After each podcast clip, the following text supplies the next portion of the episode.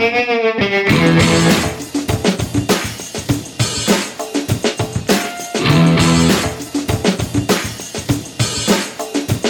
welcome to Black Sparrow Radio, KBSR, transmitting from the lovely little city of Taylor, Texas. You are listening to Plow and Hose, a show dedicated to the joys and challenges of organic backyard gardening in Central Texas. I am your host, Julie Rydell.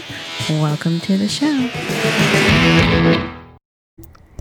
Hi there, plant friends. Thank you for joining me again here at the Plow and Hose Studio, which is here on my backyard patio out here in Taylor, Texas. I have been super excited because this past week was really, really great for me personally. I got to take care of some personal projects and they went really well. I've been working on them really hard and it's just been really nice and great. And another thing about this time of year is that we are getting a little bit closer to my favorite holiday, which is Halloween. Now, we are at that point in the year where I have no idea what to expect from the weather. I look out the window and it looks and it seems kind of cool and rainy, but then I go outside and it's miserable, it's hot, it's smoggy, it's sticky, and it's really annoying because I don't know about you, but I am just ready to turn off the air conditioner for a while and just have some nice, pleasant weather just for a couple days. I just I'm getting tired of the the heat. I don't know. We just gotta see how it goes because Mother Nature just does her own thing, and who knows what what it's going to end up being. It could end up being quite beautiful and perfect. Here in our little part of Central Texas, uh, the past couple of weeks, we've gotten some rain, and that's really helped refresh things around the garden. I've noticed that um, in our yard, we've got these thin, delicate blades of grass that are starting to poke up in bare spots in the yard and all of my veggie plants that I still have in my raised beds, they are really perked up and they look all nice and refreshed from that rain, and they really do look good. I'm a little bit jealous because I wish I could just go stand outside in the rain and then go back inside and look all refreshed and perky and stuff, but that's never going to happen. I'm just a little bit too old for all of that. Um, there's not a whole lot of uh, refreshing that can happen with me. But anyway, I still like this time of year because fall in Central Texas is kind of a second spring. I mean, I don't know. Maybe it's more of like a springtime in reverse. Uh, I don't know. It can be pretty nice. Fall is not nearly as hot as it is during the summertime. It's really cool enough that we are able to plant lots and lots of things. And when we get some nice rain, like we have, then the yard starts to green up a little bit. And we get a nice little bit of uh, green after the long, hot summer. And it's just kind of nice um, to have that. I've noticed a lot of dandelion greens starting to pop up again in my yard. They're really all over the place. And another um, plant that uh, that is starting to make a comeback in my yard is horse herb, and I absolutely love it. Horse herb is a sweet little plant that grows really, really well in central Texas. It grows just about anywhere. It grows in the sun, it grows in the shade. It's um, a short little ground cover that only gets to be about six inches tall or so, but it absolutely thrives in any condition, even the worst, even terrible condition. It really does not care what you give it. You can give it sun, you can give it no light. It just doesn't give a crap. It needs so little to survive. And it survives and it stays green in places where turf grasses just won't grow. Horse herb is a small little plant that gets to be about um, a foot wide and six inches tall. It has small arrowhead shaped leaves and it puts out teeny tiny yellow daisy looking flowers. The flowers are super small, like maybe the size of a pencil eraser. Actually, I think they might be smaller than that. Anyway, um, horse herb flowers are bright, sunshiny yellow, and the pollinators just love them. Bees, butterflies, birds all love these banana yellow flowers. And I know that, like, when we think of um, pollinator insects, what really comes to mind are like honeybees and monarchs and pretty birds like blue jays and cardinals. But in reality, there are thousands of insects that we just never notice. And being so low to the ground, most of us don't see the smaller, more subtle creatures that are visiting horse herb, like little tiny sulfur butterflies or mining bees and sweat bees, and even hummingbirds enjoy the um, horse herb flower nectar.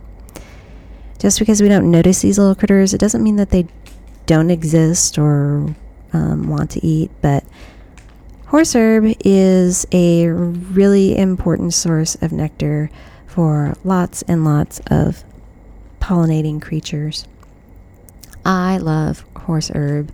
Um, it is a cute little plant, and it will grow in the lawn and will stay green when other plants just don't want to live like the grass. Turf grasses that grow around here, um, they're really fickle and they want conditions to be perfect for them. They want it warm, but not too hot. They want it to stay really moist and they don't want the sun to be too hot.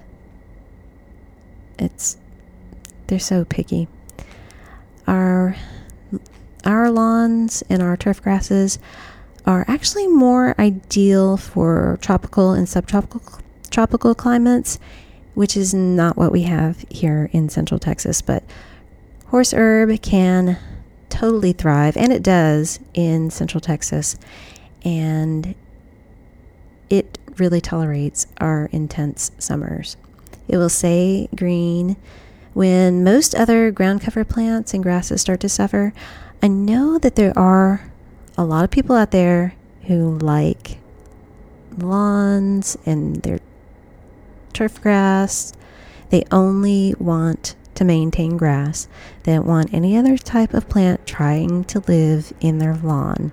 And they consider all these other plants just trying to live, they think they're weeds. They don't want dandelions or clover or ponyfoot or horse herb, nothing. I don't get it. That's a monoculture and it's a whole lot of work. Turf grasses are high maintenance. They want to be fed, they want to be watered, and they want to be mowed. That's fine. I get it. Manicured lawns are really pretty and they're beautiful.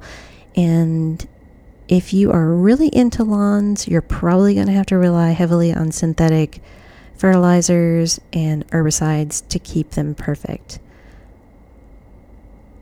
It's too much work for me. It's too expensive. It's not good for the environment. Lawns, properly maintained lawns, are practically a part time job. And I'm just not into that. I got other things to do than water and mow a yard.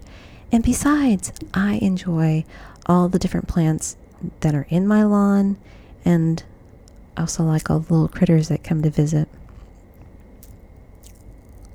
Horse herb is deer resistant and it does not mind being mowed. So if you have it in your lawn and you mow over it, it's going to bounce right back and it will actually get fuller and put on more leaves. It's drought tolerant, it tolerates dry, sandy soil. It can handle some foot traffic. You can walk on it and it doesn't like get ruined if you step on it like some other flowering plants. Horse herb is a member of the aster family, and not only does it stay green most of the year, it blooms year round, and I think that's pretty cool. It's native to the southern US, Mexico, Belize, and the Caribbean. It's called horse herb because, of course, the horses like it, they'll graze on it, and other mammals will too. And I did read that it's technically edible, and um, I did taste it, but it really doesn't taste like much. It's just kind of green tasting, nothing amazing, but it's all good because the little pollinators really love it. So I like having it around. Well, we finally got around to removing three really large Arizona ash trees from our yard. They froze earlier this year in the big winter storm that we had back in February. And at the time, they seemed to die all the way back to the ground. But we weren't really in a big rush to take them out right away and that's because we wanted to give all of our plants a chance to see how they were, would recover, if they're actually going to recover. So we let these big ash trees just go all year. And then finally in the summer, they decided to start showing some signs of life. And they started to send out suckers from the base. Now, suckers are shoots that sprout out from the base of a tree or a shrub Suckers are a tree's attempt at growing more branches. It's usually a response to some sort of stress, and most of the time, it's a last ditch effort to survive. And with these Arizona ash trees, it was the freeze that caused the stress. And of course, almost freezing to death is definitely stressful. But you know, trees will also put out suckers when they are heat and water stressed, and I've seen um, I've seen that happen often um, with younger trees during um, during droughts eh, when they were um, will get heat and water stressed.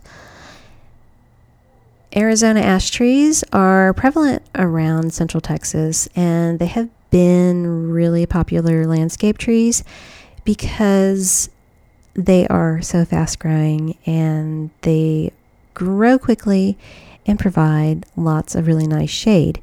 But they are softwood trees and they're really prone to all kinds of problems, mainly related to breaking and splitting. And whenever they start to um, break and split like that, then that's when the trouble really comes, like with insects and disease. Tree borers are a huge problem with Arizona ash trees, and these bugs just love them. Tree borers are opportunists. They are attracted to weak and damaged and dying trees, and they will always go for trees that have been weakened by stress or like a nutrient deficiency. Once a tree is targeted by a tree borer, there is not a whole lot of chemical option to control them. You can remove and destroy heavily infested plants. You could inspect and, and extract any larvae that you find. Um, this would involve looking over your trees, looking for holes, and then digging out the larva with like a small blade or sticking it, stabbing it with a wire or something similar. But who is going to do that? Who is going to go out there and climb up and down a big old tree looking for tree borers? Nobody. My Arizona ash trees were quite large, but they didn't tolerate that freeze and um, they were old and they also had some other issues um, related to breaking and splitting over the years. So we just cut them down, had them removed. It was really, really sad thing to do.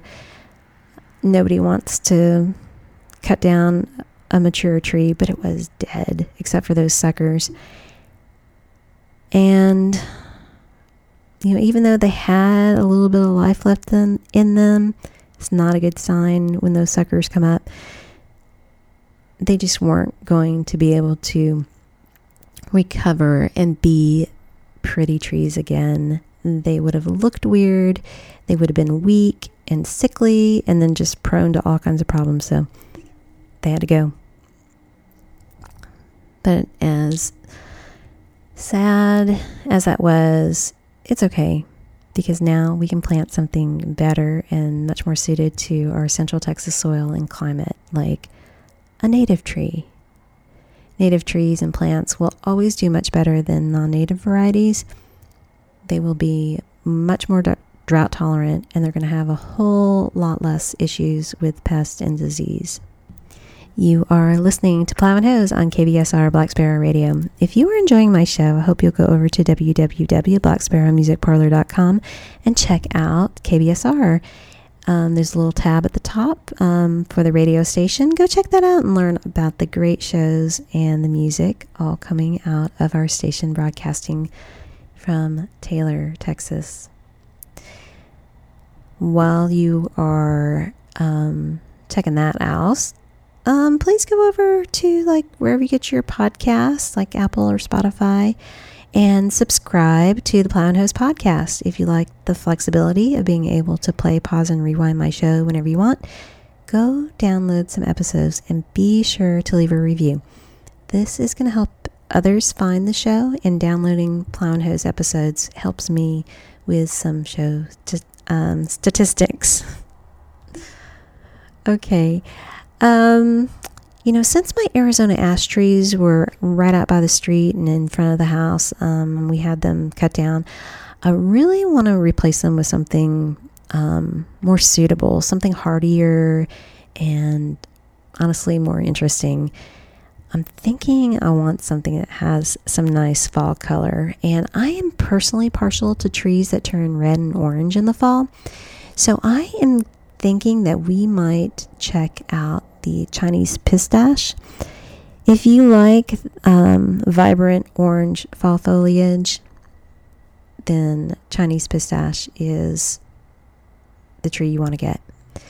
Even though um, this tree is native to China, it is Texas native adaptive tree, and all this means is that a plant that isn't native to the area, um, but it grows like it is, like it's a native. Adaptive plants pretty much have all the positive growing characteristics of native. They are just as drought tolerant and pest and disease resistant, just like native plants. Chinese pistache is highly recommended by the Texas A&M horticulture experts because these trees are just so drought tolerant and they grow really well all over Texas, like from El Paso to Houston. Chinese pistache have individual, small individual leaves, and they alternate like on a twig that grows about 15, uh, you know, up to 15 inches long. It kind of grows like um, pecan leaves. Anyway, this gives them a really soft and drapey canopy. Chinese pistache is a medium sized landscape tree and it only gets to be about 40 feet tall. They have dark green leaves in the spring and the summer, and then they turn yellow and then orange in the fall. And depending on the weather and the soil conditions, they can actually turn red or crimson. Chinese pistache have small berry like fruits um, that the birds really go crazy for, but they will only form on female trees. Chinese pistache trees are also used as rootstock for grafting edible pistachios. Now, p- pistachio nut trees, the ones that like we like to eat, um, those trees only like desert conditions. They like the hot, dry heat of the summer and then cold winters. So they like hotter, cooler, and drier conditions than, than we have here in central Texas. But it would be cool if we could grow pistachio nut trees, but uh, anyway, uh, we don't have the conditions for that, but Chinese pistache will grow here. If you have room for a larger tree in your yard and you want great fall color, check out the Shumard oak. Shumard oak trees are a nice, really large shade tree. They get to be like 90 feet tall and about 60 feet wide. They have a nice deep green leaf and it has like that classic oak leaf shape. But instead of turning brown like most of the oak trees, the Shumard oak leaves turn scarlet red in the fall. Once they get established, they're really heat tolerant and they don't need a whole lot of water. Here in Taylor in Central Texas, on our side of IH 35, we have that dark, heavy clay blackland prairie soil that's really quite alkaline. Shumard oaks tend to prefer a more neutral or acidic soil, but with a little attention and some soil amendment while they are getting established, Shumard oaks will do just fine here. When you are ready to plant, just dig your hole a little more than twice the size of your root ball. Put a couple of shovelfuls of compost in the hole. This is going to really help improve our heavy clay soil and it's going to help attract microbes, um, which will help your tree establish roots. Shumard oaks like well draining soil, and that little extra compost is going to help it drain. So, compost really helps a lot more than um, a lot of folks realize. Shumard oaks are they they prefer a more um, acidic soil, and that's it's really easy to fix. Um, you just need to add some like pine straw or some fresh oak leaves from mulch around your newly planted Shumard oak. Both fresh oak leaves and pine straw are naturally acidic, and as they break down around your tree, they can help neutralize the soil pH. There's also other products that you can um, buy um, to help adjust the soil pH, but compost and mulch are really the best soil amendments, and they're usually a lot less expensive, and it's hard to overdo either mulch or compost. Trees are really great things to add to your landscape. They add shade that can help keep your house cooler in the summertime. They add beauty to your yard and they actually add value to your property. And no matter what kind of tree that you decide to plant, just be sure to read that plant tag and make sure wherever you want it, it's going to have plenty of room. Some trees, like Shumard oaks, get really big, and you've got to be mindful of what their full size is going to be when they grow all the way up. Even though most trees are little scrawny things when we buy them, eventually they will grow up. Um, just make sure that you plant them far enough apart from each other and far enough from your house or your neighbor's house or power lines. Again, when planting trees, dig a hole twice the size of the root ball and break up the roots if they seem pot bound. So if the roots have kind of coiled inside the pot, that's that means they're um, pot bound. And all you have to do is kind of pry up, pry away the roots and just kind of fluff them out a little bit. You put the, um, put that in your hole and then just backfill with the soil. If you have a tree like in a five gallon pot, then you need a hole that's about a 10 gallon size hole. So twice the size of whatever um, the pot size you have. Just place the tree in the hole and then backfill it with dirt. Take a, taking out that extra dirt makes it looser, and that's really good for the roots. And the softer soil will help um, the tree get established and put on new roots. As far as anything else that you need to do, I see a lot of newly planted trees that are staked and then they're tied for support. And I'm kind of on the fence about doing this. And part of the reason is I think a lot of people do this because they see it being done, especially like in commercial um, commercial settings, in commercial landscape, where the person who planted it plants it and then they leave. They're not tending to it. They put it in the ground and then they go home for the day. They never see that tree again. At home, you're going to be visiting your tree. You're going to know what the conditions are. You're going to know if it's in a really windy location. And you're going to know how deep it's planted. And you're going to be around just to check on it. If a tree is planted in an area where there are really high winds or you're planting a tree, a large tree that's top heavy, or you're planting a bare root tree, then you might consider staking it because um, temporarily staking a tree until the roots um, have time to get established, that's fine. You're not going to just like leave them out there in the landscape. The benefit of leaving them unstaked um, is that trees get stronger from being allowed to sway with the wind. They develop a strong root system, and that's going to help support the trunk and the branches and all the future growth. So, just something to think about before you go out and stake your brand new trees. When you are out shopping for trees this fall, always look for native and native adapted varieties. They are just going to do the best. They will be much more drought tolerant and they're going to have less issues with pests and diseases. This is where doing some research before tree shopping is going to really be beneficial for you. Trees are just a lot more expensive than shrubs and perennials. So make sure you consider several things like where it's going to be planted, how much sun it's going to get, does it have all the characteristics that you're wanting? I want to recommend that you shop for um, trees by going to a local garden center. Local owners and workers at garden centers are just so much more knowledgeable about native trees than most employees at the big box stores.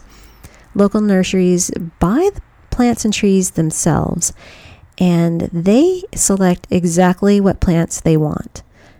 Those big box stores, they may have cheaper prices on plants and trees, but the people that buy the plants, the corporate buyers, they typically don't live here. They live in other states.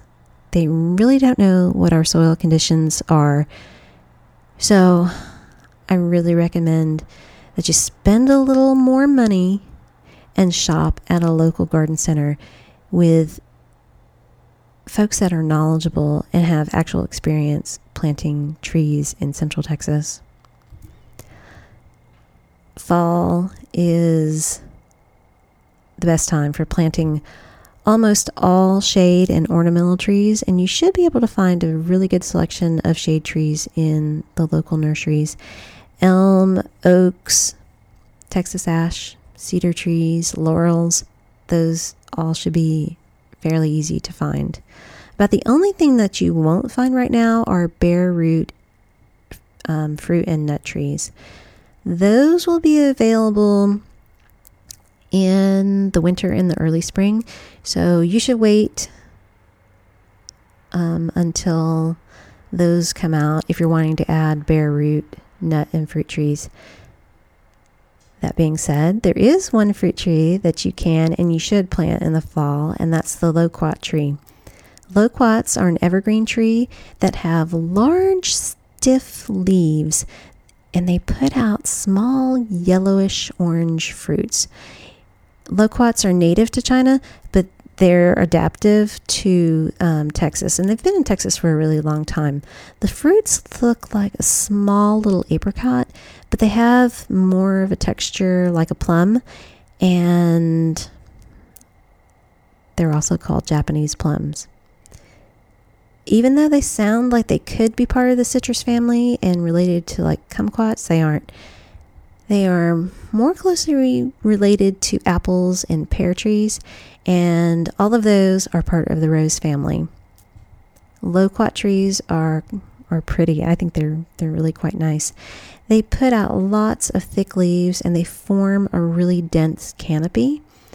If you're looking to add something um, for year-round privacy, look into loquats. They grow up to 25 feet tall and they can get 15 to 20 feet wide.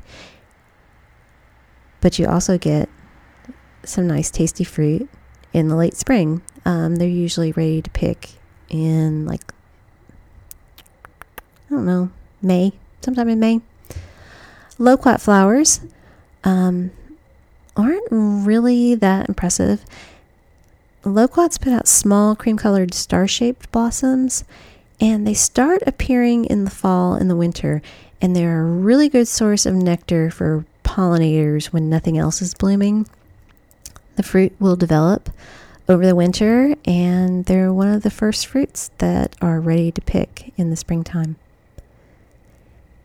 The fruits are sweet and they taste kind of like a cross between a peach and a mango and maybe like an orange.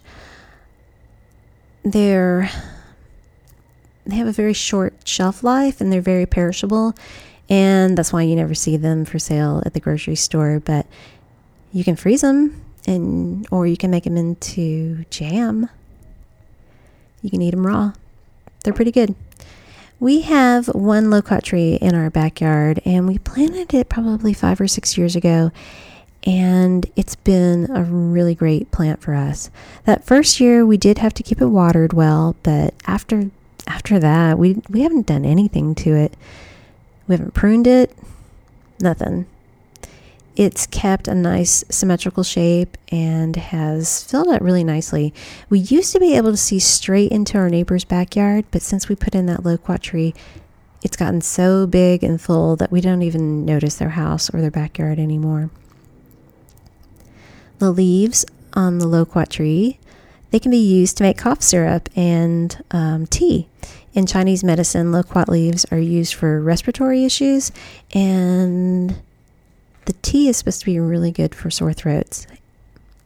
I've not tried making any loquat leaf tea or syrup, but I'm totally going to do it. I'm going to try it. I can't imagine that it would taste any worse than Robitussin, so I'm going to do that. I'm going to let you know how that goes. While you are out shopping for seeds and pollinator plants or trees, go look for the loquat.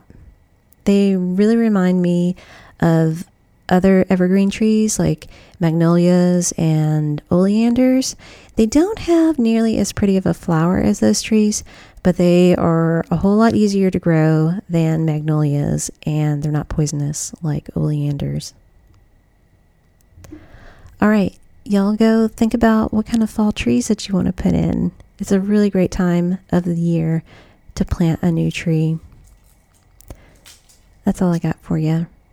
Thank you for spending time with me again, and we'll visit again next week.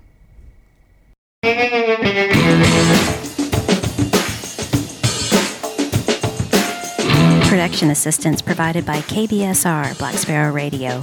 Original music created by Alex Cuervo. Discover more of his music at alexcuervo.tv. If you love plants and gardening in Central Texas, be sure to click the subscribe button wherever you get your podcasts and never miss seasonal information on Plow and Hose. Plow and Hose is written and recorded at my home in Taylor, Texas.